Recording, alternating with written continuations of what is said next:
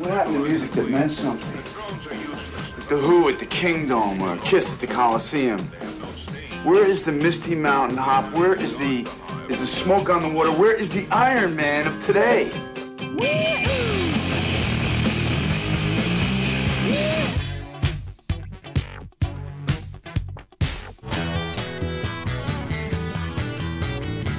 Hey, this is not a test. This is rock and roll.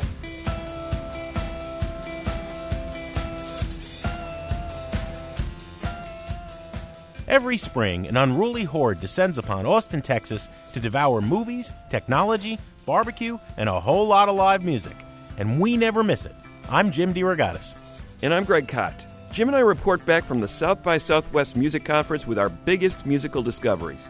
Plus, surreal hip hop philosophy from Kendrick Lamar.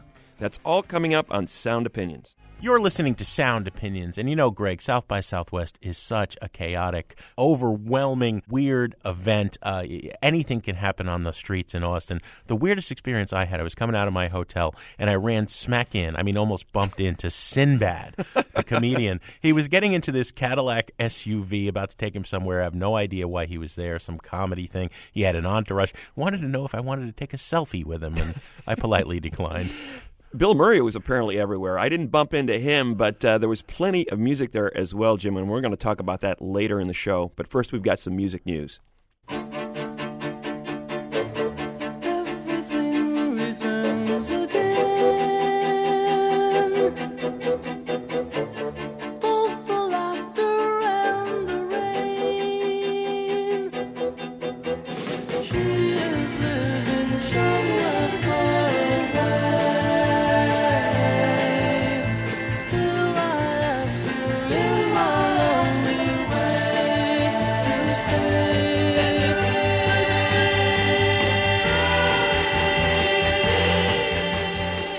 That is Desiree from the late, great 60s Baroque pop group The Left Bank.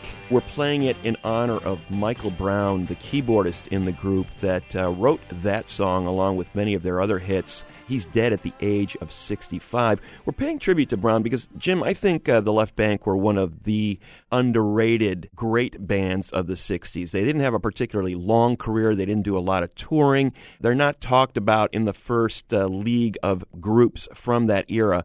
But the small body of work that they did was exquisite, I thought. They uh, produced some of the great orchestral pop songs of that decade. Hugely influential later on many of those so called Paisley Underground psychedelic revival bands. Oh, yeah, and we saw a, a lot of uh, indie bands exploring textures with orchestration and uh, using the left bank as, as one of their models. Brown was actually the one guy in that group that could actually play. The other guys really weren't musicians, but Brown was sort of the primary keyboardist. His father was a, a producer. In fact, his father produced some of the early left bank tracks, and, and Brown was kind of the key cog as a writer and keyboardist in that group. He also did some uh, work with a band called Stories in the early 70s, that groundbreaking multiracial group. They had a big hit uh, with Brother Louie in the early 70s. He was in that band as well.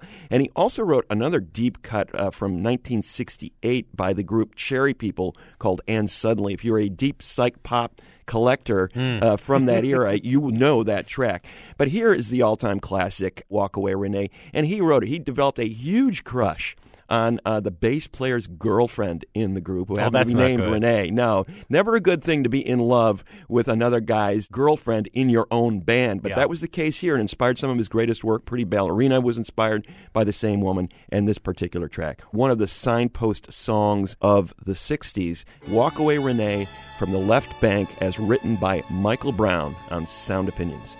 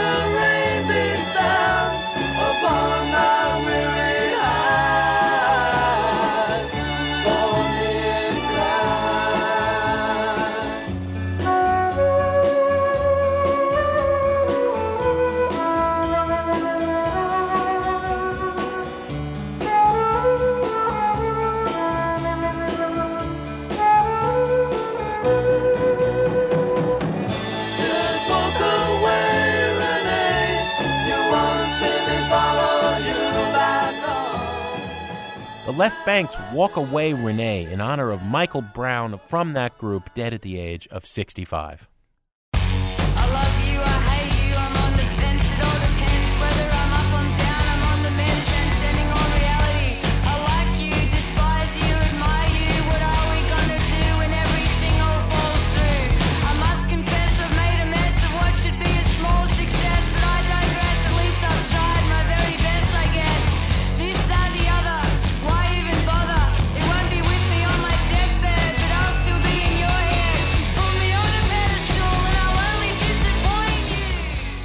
That is Courtney Barnett from her upcoming album, Sometimes I Sit and Think, Sometimes I Just Sit.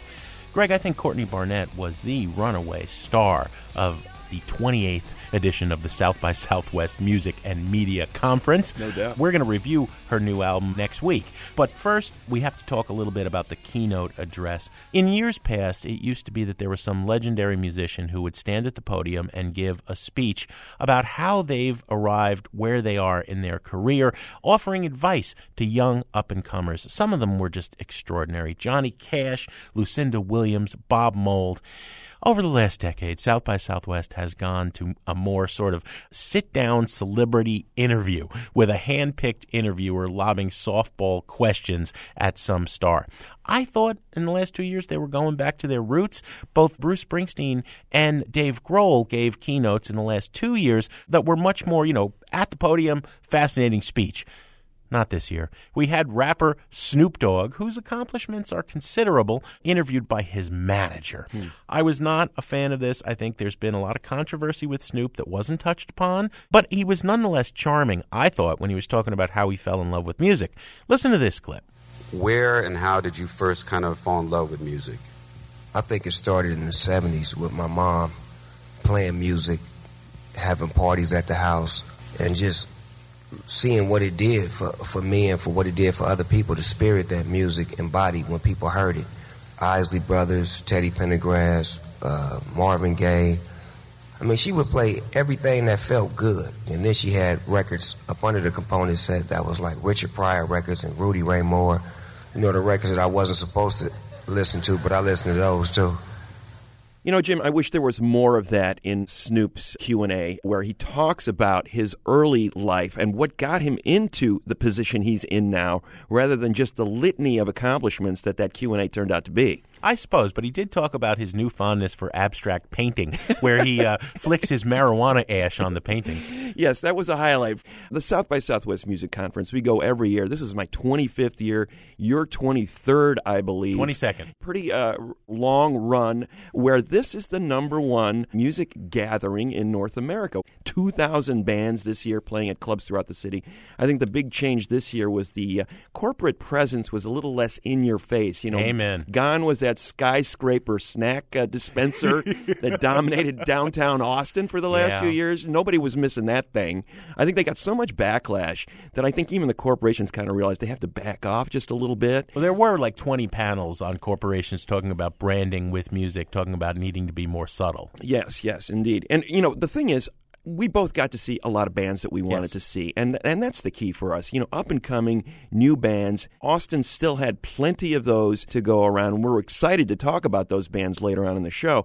You mentioned Snoop's speech. I wish Rollins, Henry Rollins, had been nominated this year to give the keynote address because I saw him do a Q&A again with another kind of softball interviewer a few days before the Snoop keynote and thought you know, he came across as much more genuine and revealing about what it takes for someone like him to have a 30 year career in this business. He'll be the first to tell you I'm a complete overachiever. There's no way I should have turned whatever it is I had into a career. Uh, you know, he said basically I perpetrated a massive punk rock fraud by getting into acting. I can't act. But he says I go 100 miles an hour in order not to go back to parking cars and working as an ice cream vendor. So I thought it was an impressive glimpse into what makes a career that is sort of left of center click and enable it to have a certain amount of longevity, something that I don't think Snoop ever really touched on. Well, for all those panel sessions, Greg, there is still a lot of pie in the sky idealism about being able to sustain yourself as a musician, when in fact, we may be at this point where music is a hobby, music is something you might make some money from, but to be able to make a living, it's like coming out of grad school with a degree in poetry and expecting to find a job as a poet, right? Nobody thinks that way. I thought the panel that really summed up these issues included Paul Krugman, the Nobel laureate, mm-hmm. Princeton economics professor, New York Times columnist, former Sound Opinions guest, right? Yeah. And the, the Will and Win Butler, uh, the pair of brothers who lead Arcade Fire. Uh, no other band has had, I think, as much luck in the last decade coming from the underground into the arenas. Krugman made the point, one that you and I make several times, that, uh, and this was based on some work a Princeton colleague had done. Even at the height of the CD boom in the 90s, artists made seven times more on average from live performances than from the sale of recorded music. Krugman said, So it has been from time immemorial. Artists survive on live performance, not on selling records. And Arcade Fire, Win Butler, he said, We have the best record deal in the world. He's talking about the mm-hmm. independent label Merge Records. And we make more from one big festival performance than everything else combined annually. I thought that was fascinating. But as you mentioned earlier, the reason we go to South by Southwest is to see bands that we're pretty confident are going to make a lot of noise, a lot of news in the next year or so. We want to bring them to you first. That's what we enjoy. Greg, you're up first with uh, with somebody you discovered down there.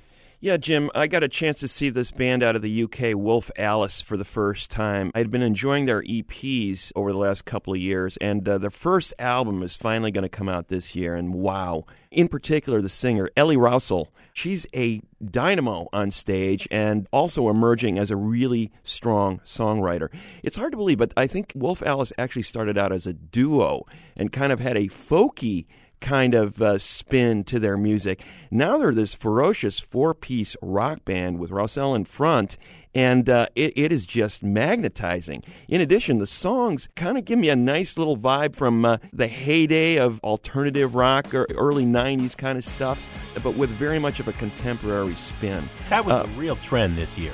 Everybody is discovering Yeah. the 90s. It, it kind of makes me feel old, but also I kind of feel vindicated. Well, you know, i Courtney Barnett clearly is in, in that space as well. But uh, again, I think it's the level of the songwriting that makes it more than just a nostalgia act. And, and that was very much the case with Wolf Alice.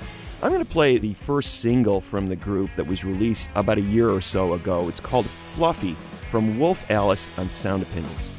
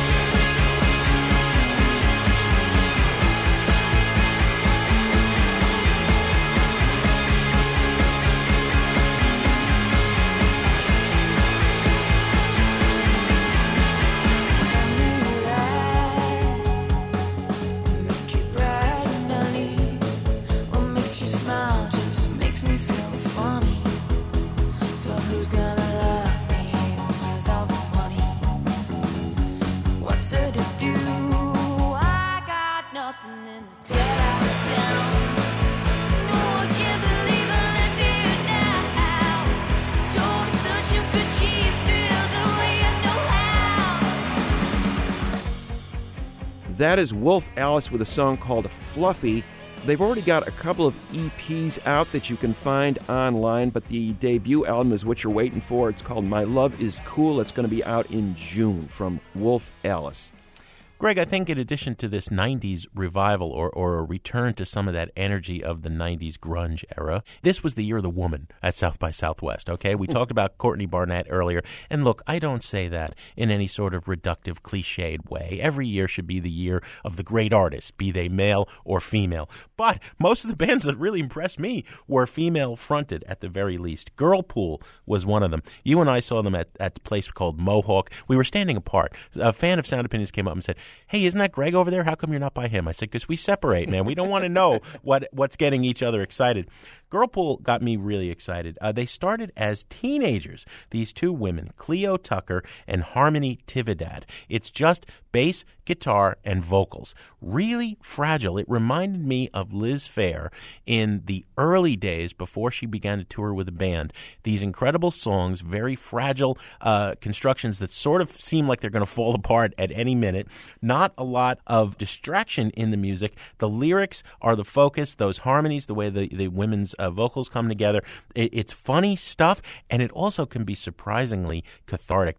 I'm going to play a track from their uh, forthcoming album. It's called Before the World Was Big. That's out in June. This was uh, already out there online as a single. Chinatown by Girlpool on Sound Opinions. Looking at a picture of you in Chinatown,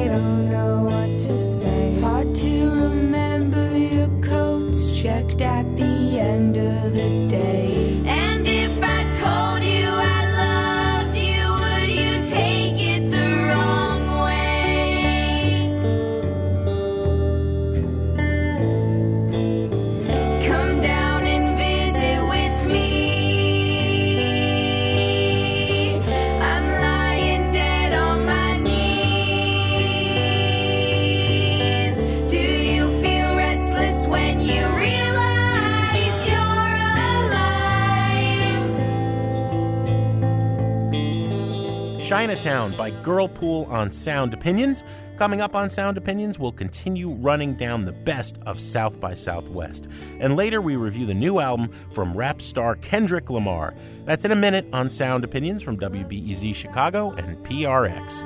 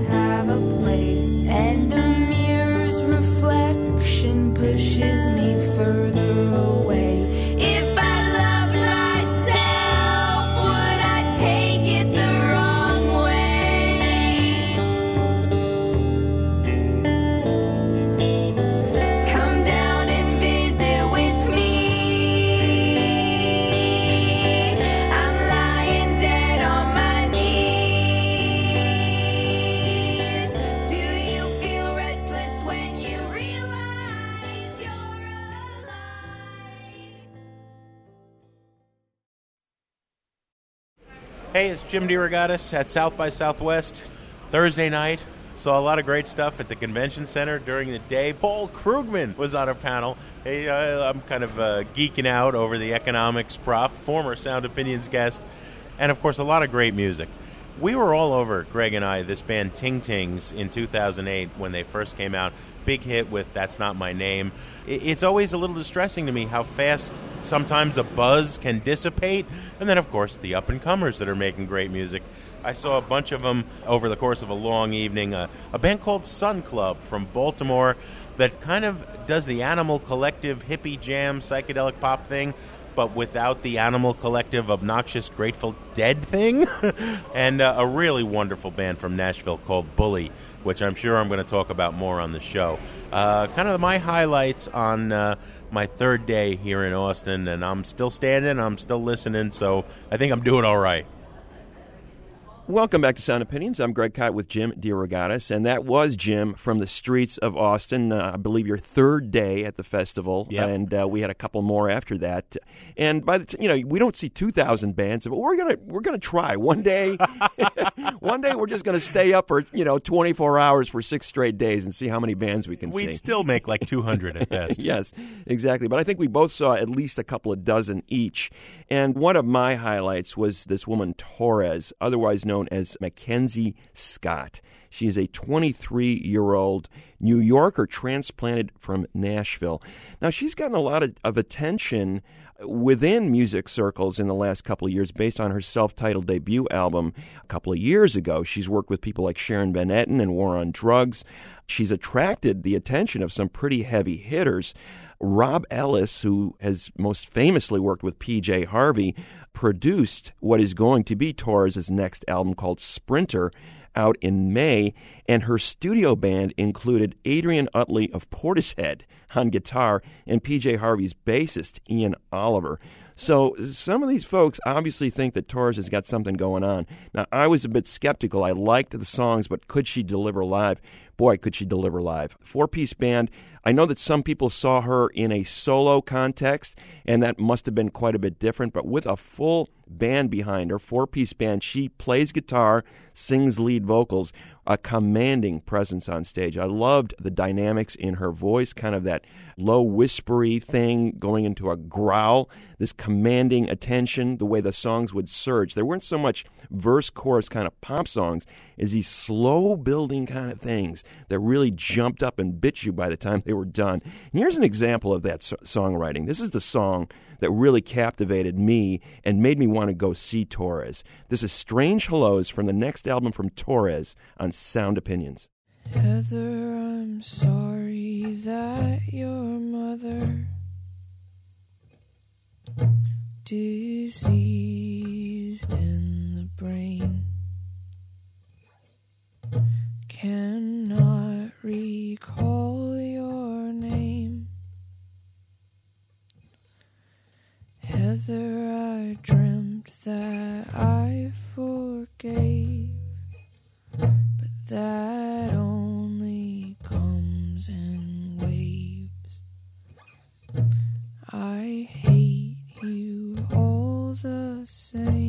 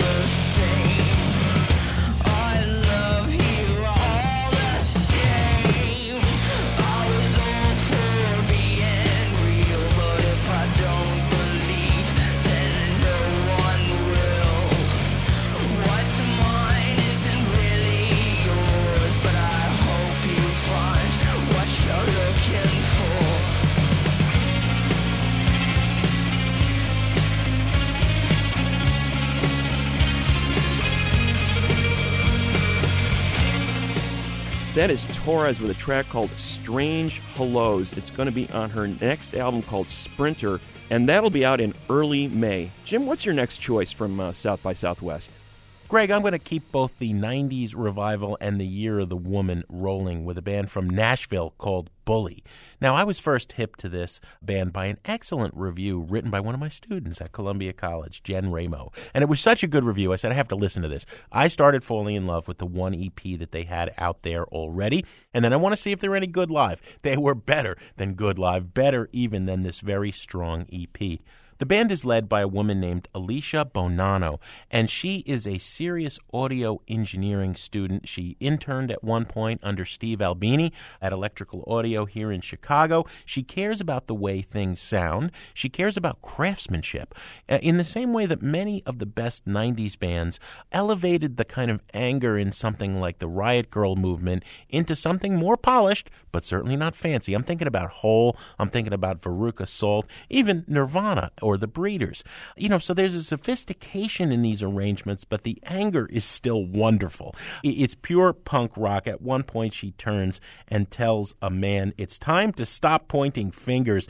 Buck up and be a man, right? she is nobody's fool. She's not taking anybody's guff. I, I just love this group, and I'm eager for the album, which is coming out in midsummer. They're mastering right now. Here is Bully from that earlier EP with a song called Brain Freeze on Sound Opinions.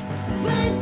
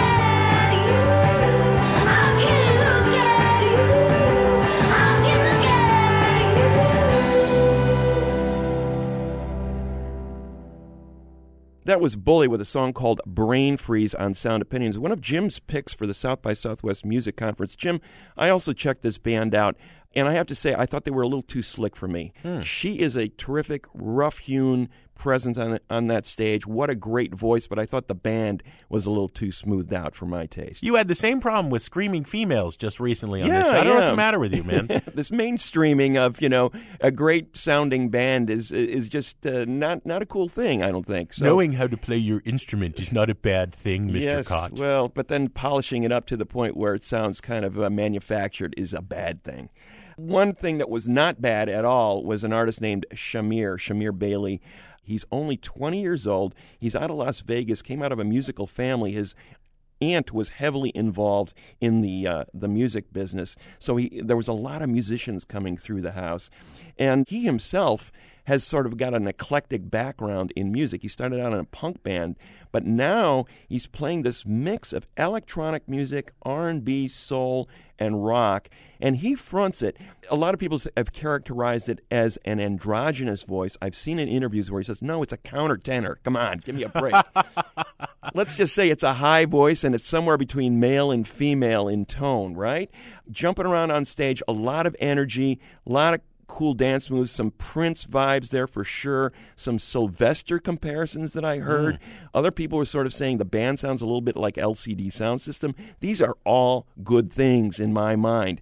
If you think of something like Sylvester fronting LCD Soundsystem, that sounds really great to me. This is Shamir with a song called Call It Off from his forthcoming album on Sound Opinions. I've been trying to find a reason to keep us together.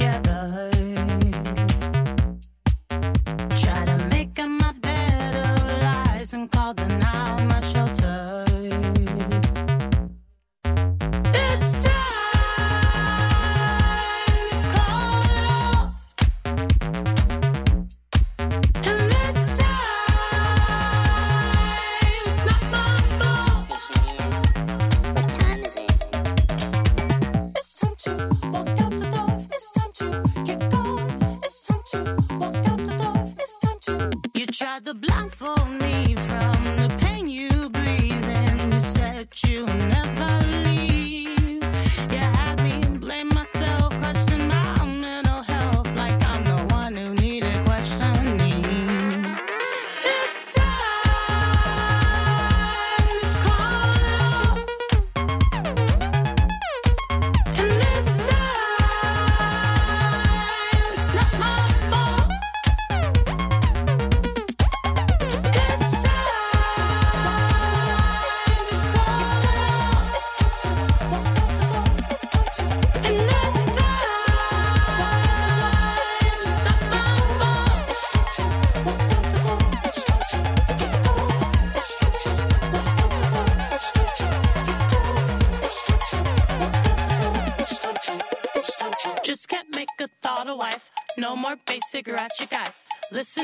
saving you from all the hell that you'll go through. Just can't make a a wife. No more basic ratchet guys. Listen up, I'm saving you. I'm saving you you. Call it off.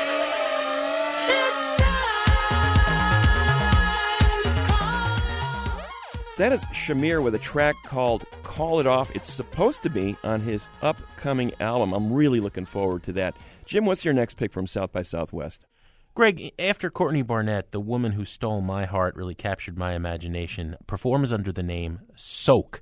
Her real name, she grew up in Derry in Northern Ireland, is, and this is a great name, Bridie Mons Watson. She started playing guitar when she was 13, was in a series of what she called crappy bands, and really got productive round about 2012. She has released three EPs since then and has been signed uh, by none other than the legendary Geoff Travis of Rough Trade Records. Her first full album, Before We Forgot How to Dream, is coming out this June. I think the name says a lot. She says she chose the name Soak because it combines soul and folk. Although she notes, if you say it, spell it backwards, it's also chaos. Really fragile music, just guitar or piano and that voice. Think of Sinead O'Connor in the Nothing Compares to You mode. That quiet, slow burning power that has the uh, presence to silence a room of rowdy Brits, which is where I saw her at the British Music Showcase. There is humor there, there are politics there. She is an out lesbian. There are a lot of things, a lot of wisdom, and a lot of depth that are far beyond the 18 years that she currently has. Th- this is an artist who is going to be someone to watch, no doubt about it. This is a song called Sea Creatures. It's already out there. There's a couple of tracks out there from this album that comes out in June. This is one of her new ones. Here's Soak on Sound Opinions.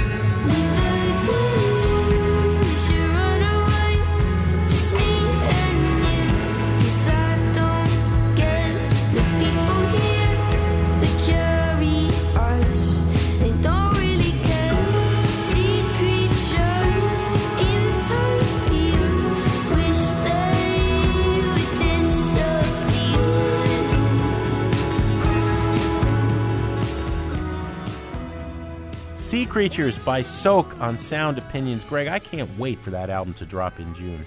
And Jim, I want to know what our listeners think. Did they make the pilgrimage to Austin, Texas?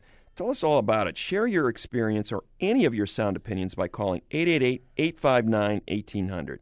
We'll be back after a short break on Sound Opinions from WBEZ Chicago and PRX with our final South by Southwest discoveries and the latest from Kendrick Lamar.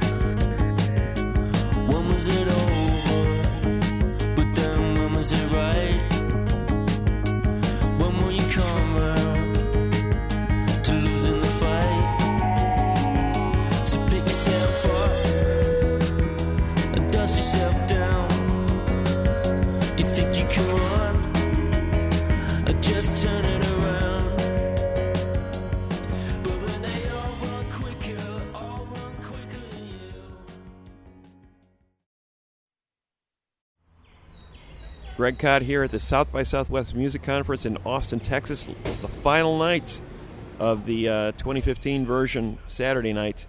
Uh, we are here at the uh, Presbyterian Church on 8th Street, uh, just outside the fringes of the festival.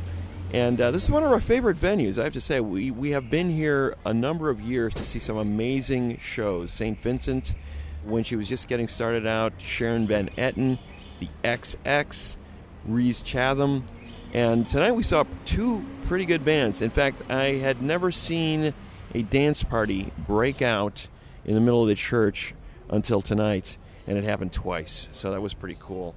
First time we saw it tonight was with Springtime Carnivore, exuberant uh, kind of dance pop, rock pop band. And here, here you go. They're at the end of the show, and people are dancing in the aisles, and that's pretty cool. And then it, the ritual was repeated with uh, Boxed In, a really fine band out of England. Lead bass in a few songs gave, gave me some good New Order vibes. And then uh, for the last couple of songs, uh, people dancing in the aisles yet again. That's it for the uh, this year's version of the uh, conference. We'll talk to you next year from Austin, Texas. Welcome back to Sound Opinions. I'm Jim DeRogatis. My partner is Greg Kot. We just heard him outside the church on 8th Street in Austin with the birds chirping in the background. Greg, you had high expectations for that evening. How did it turn out? Well, I'm glad you asked, Jim, because one of those bands that I saw at the church is one of my highlights from uh, South by Southwest for sure, Springtime Carnivore. I caught the tail end of their set, loved what I saw, and uh, wanted to check out more. I really dug into their album the next day after that. Now, Springtime Carnivore is basically a one woman band project. Greta Morgan basically played the, all the instruments on Springtime Carnivore's self titled debut album last year. She was coming out of the Chicago scene where she performed in a couple of bands, the Hush Sound and Gold Motel, before moving to Los Angeles to do this project. And it doesn't sound like anything she did before. A lot of references to 60s and 70s pop girl group sounds from that era. Some of the production reminds me of the uh, baroque pop that was coming out in the mid 60s with bands like Love and the Beach Boys, but at the same time putting her own spin on it, kind of a scrappy indie rock guitar thing going on top of it. The album perfectly captures those combination of flavors, and I thought they came across well live as well. Here's a track called Name on a Matchbook from Springtime Carnivore on Sound Opinions. Stranger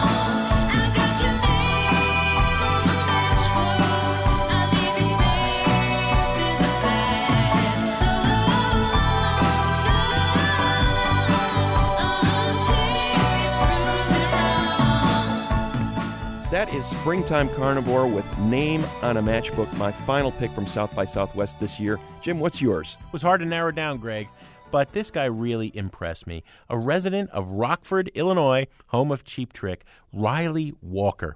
This is a singer songwriter, Greg, again, who's almost a virtuoso, able to do that kind of Bert Jansch, early 70s, late 60s English folk finger picking, acoustic finger picking. He favors a sort of Nick Drake style of psychedelic folk rock, but the chops are very impressive, fronting a really Spartan band. Him on fingerpick guitar, electric guitar, a stand up bass, and some keys, no drums. He also covered Fair Play, that opening track from Van Morrison's 1974 classic album Veedon Fleece. You never hear mm, anybody cover that Van Morrison stuff because it's hard. It's really difficult. You've got to have the, the jazz, rock, folk chops, and you've got to have that depth uh, of spirituality and soul in your voice. Ryley Walker has all of that. He's got a debut album that's coming out next week on the small Dead Ocean label. It's called Primrose Green. Really wonderful stuff. This is the title track from that album, which is already streaming on the web. Primrose Green by Ryley Walker on Sound Opinions.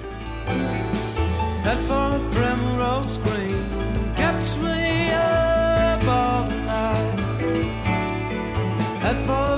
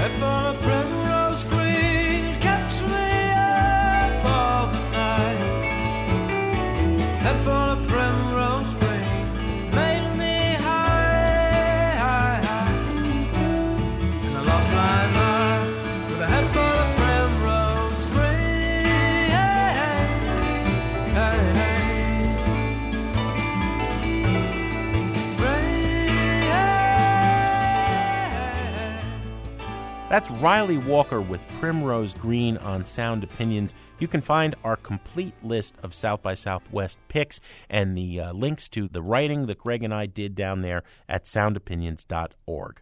I'm the biggest hypocrite in 2015. Once I finish this, witnesses will convey just what I mean. Been feeling this way since I was 16. Came to my senses. You never liked this anyway. Your friendship, I meant it. I'm African American. I'm African. I'm black as the moon. Heritage of a small village. Part of my residence. Came from the bottom of mankind. My hair is nappy. My.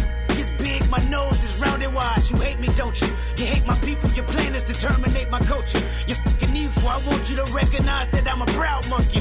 You vandalize my perception, but can't take down from it. And this is more than confession. I mean, I might press the button just so you know my discretion. I'm guarding my feelings. I know that you feel it. You sabotage my community, making a killing. You made me a killer. Emancipation of a real.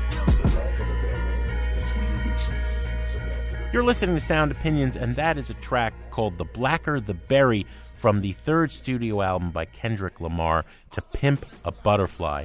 Greg, I don't think it's an exaggeration to say that in terms of both critical acclaim and commercial success, those two things together, this is the most important rapper to emerge since Kanye West. Started out rapping under the name K Dot, a bunch of mixtapes that put him on the map. He was very young. 2009, he went to performing under his birth name. He's now 27 years old. His debut album in 2010 was hailed by the likes of Dr. Dre, Snoop Dogg, The Game. He really hit it big, though, in 2012 with an album that debuted at number two on the Billboard chart Good Kid, Mad City, an ambitious concept album. What could he do to top that? Many people were wondering. He has an impressive list of producers here Pharrell Williams, Flying Lotus, Soundwave, some high powered guest stars Snoop Dogg, Dr. Dre, Tupac Shakur from Beyond the Grave. Samples that are all over the map. We're going to play some music and get into our opinions about this record. It dropped early through a mistake that put it out on iTunes a week before it was supposed to come out. People have been listening to it ever since. This is a song called King Kunta by Kendrick Lamar, album number three, To Pimp a Butterfly on Sound Opinions. I got a bone to pick. I don't want you monkey mouth sitting in my throne again. I'm mad, but I ain't stressing. True friends. One question. Where, where you and I was walking. Now I run the game, got the whole world talking. King Kunta, everybody wanna cut the legs off him. Kunta, black man taking no losses. Oh yeah. Where, where you and I was walking. Now I run the game, got the whole world talking. King Kunta, everybody wanna cut the legs off him. When you got the yams. What's the yams? That be, that be, that be. You can smell it when I'm walking down the street. Oh yes we can, oh yes we can. I can dig rapping, but a rapper with a ghost rider. What the f happened? Oh no! I swore I wouldn't tell. tell, tell, tell but most of y'all share bars like you got the bottom bunk in a two man sale. A two man sale. Something's in the water. Something's in the water. And if I got a brown nose for some gold, then I'd rather be a bum than a mother. Oh yeah. Where, where you and I was walking. Now I run the game, got the whole world talking. King Kunta, everybody wanna cut the legs off. him. King Kunta, black man taking no losses. Oh yeah. Where, where you and I was walking. Now I run the game, got the whole world talking. King Kunta, everybody wanna cut the legs off. him. When you got the yams. The yam brought it out of Richard Pryor. Pryor, Pryor, Pryor, Pryor. Manipulated King Kunta from Kendrick Lamar to Pimp a Butterfly is the name of the album. Jim, I loved the previous Kendrick Lamar record, Good Kid, Mad City. It was kind of a coming of age record, growing up in Compton as this kid. And even though there's a lot of harsh reality in that album, there was also the warm glow of nostalgia. Youth sort of insulates you. But what's interesting to me is on To Pimp a Butterfly, now the kid finally gets out of Compton and he sees the world and he goes, you know, this is just another version of a prison. One dictated by, you know, race, power, and money. And he's dealing with these kind of really macro issues and, and really taking them through the through black history. There's a great line in the record that sort of sums it up, a great couple of lines. I don't see Compton, I see something much worse. The land of the landmines, the hell that's on earth. That's from the uh, track Complexion. But Hell on Earth also has a hell of a soundtrack. What's equally stunning about this record, in addition to the range of ideas it's presented, is the range of music. I mean, right off the bat, you get that incredible P Funk groove off the top uh, with Wesley's Theory. You know, Flying Lotus produces. I mean, this this guy doesn't just get anybody to produce. You know, he's getting these cutting edge guys you know, you got the free jazz thing going on for free. Then you've got that James Brown bass line in the uh, the Roots homage King Kunta that we just played. There's some rock textures in here. There's some hip hop, obviously, but he's really expanding the definition of what hip hop can be in a way that I think is driving the music not only forward but looking back to the roots of it to Africa, you know, and the deepest roots of African American music.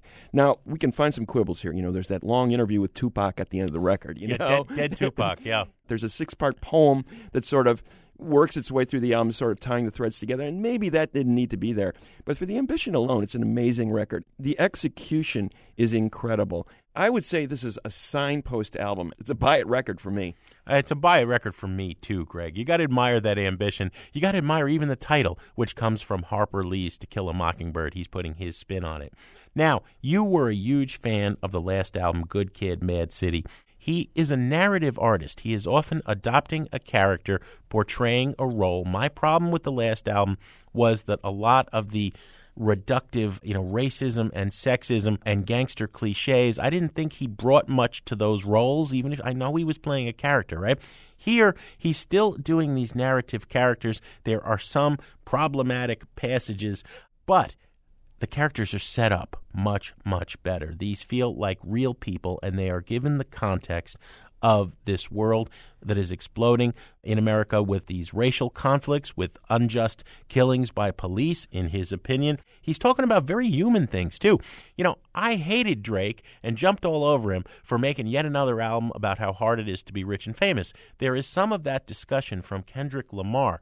But it is again in context. At one point, he passes a beggar on the street and declines to give him a dollar, and then this prompts him to look deep into his soul. Here I am talking about black power and what we should do as a community, and how we may be or maybe not able to rise above all this without violence.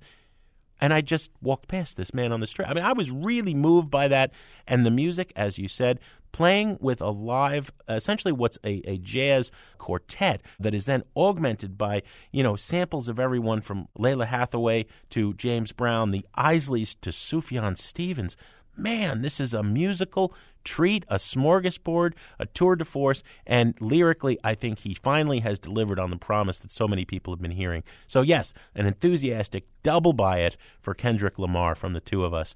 What do we have on the show next week? Next week, Jim, we're going to talk to drummer Hal Blaine about the great Los Angeles studio session group from the 60s, the Wrecking Crew. As always, Greg, we have some thank yous to say on the way out. Sound Opinions is produced by Jason Saldanha, Robin Linn, Evan Chung, and our intern, Alex Claiborne.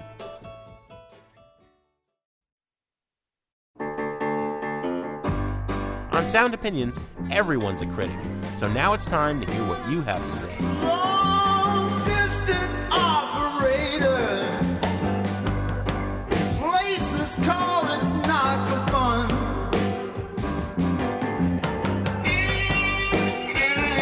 Long distance operator. Please place this call, you know it's not for fun. New messages. Hey guys, this is Abby from Cambridge, Mass. I'm an 18 year old student, and I was just calling about the new album by Kendrick Lamar, To Pimp a Butterfly. The new album is not much of a story as a statement. He's challenging us to expand the content of the spoken rap by spreading it over untraditional, smooth jazz beats that really encompass a part of black culture that is often juxtaposed with hip hop. And smooth jazz is depicted as cultured and di- digestible, while rap has been equated with nihilism and delinquency. And I think Kendrick is acknowledging the loud and proud subtext of rap, but forcing it to evolve. Needless to say, I'm a huge fan of the album, especially the track You, where he's basically crying with self hatred. And it almost brings you to tears yourself. I know you irresponsible, selfish, you deny you can't help it. Your trials and tribulations are burden. Everyone felt it, everyone heard it. Multiple shots, corners crying out, you were deserted. Where was your antennas again? Where was your presence? Where was your support that you pretend? That's it. Love the show. Paperback writer. I'm listening to FUV, and the DJ on the show had said that there was a guitar that John Lennon owned and was recently sold for over a half a million dollars. But he said that it was written by John Lennon, uh, that he wrote Paperback Writer. And you can trust in me in the fact that John Lennon did not write Paperback Writer. The guy who wrote it, his name was Paul McCartney. It's a steady job, but he wants to be a paperback writer. Paperback writer. Paperback writer.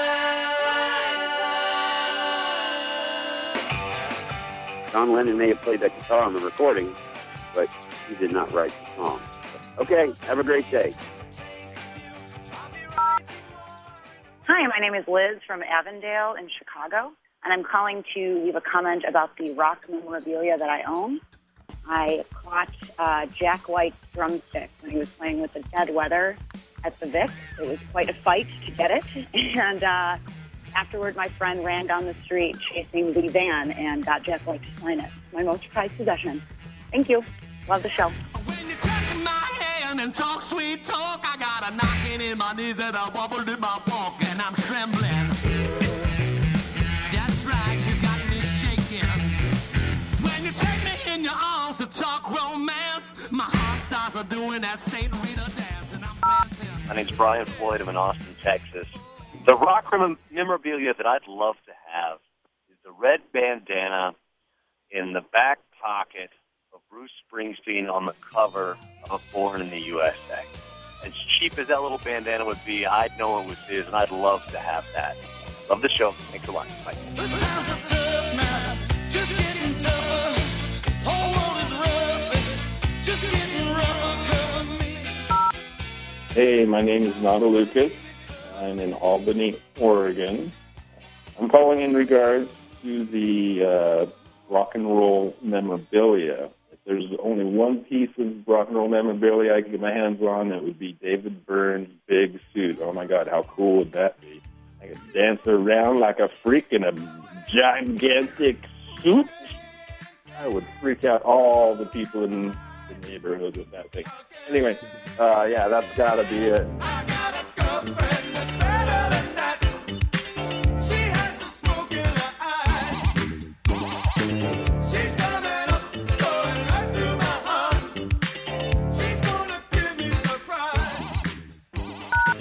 No more messages. To give us your opinions on Sound Opinions, call our hotline, 888 859 1800. We'll be back next week with more Sound Opinions produced by WBEZ Chicago and distributed by PRX.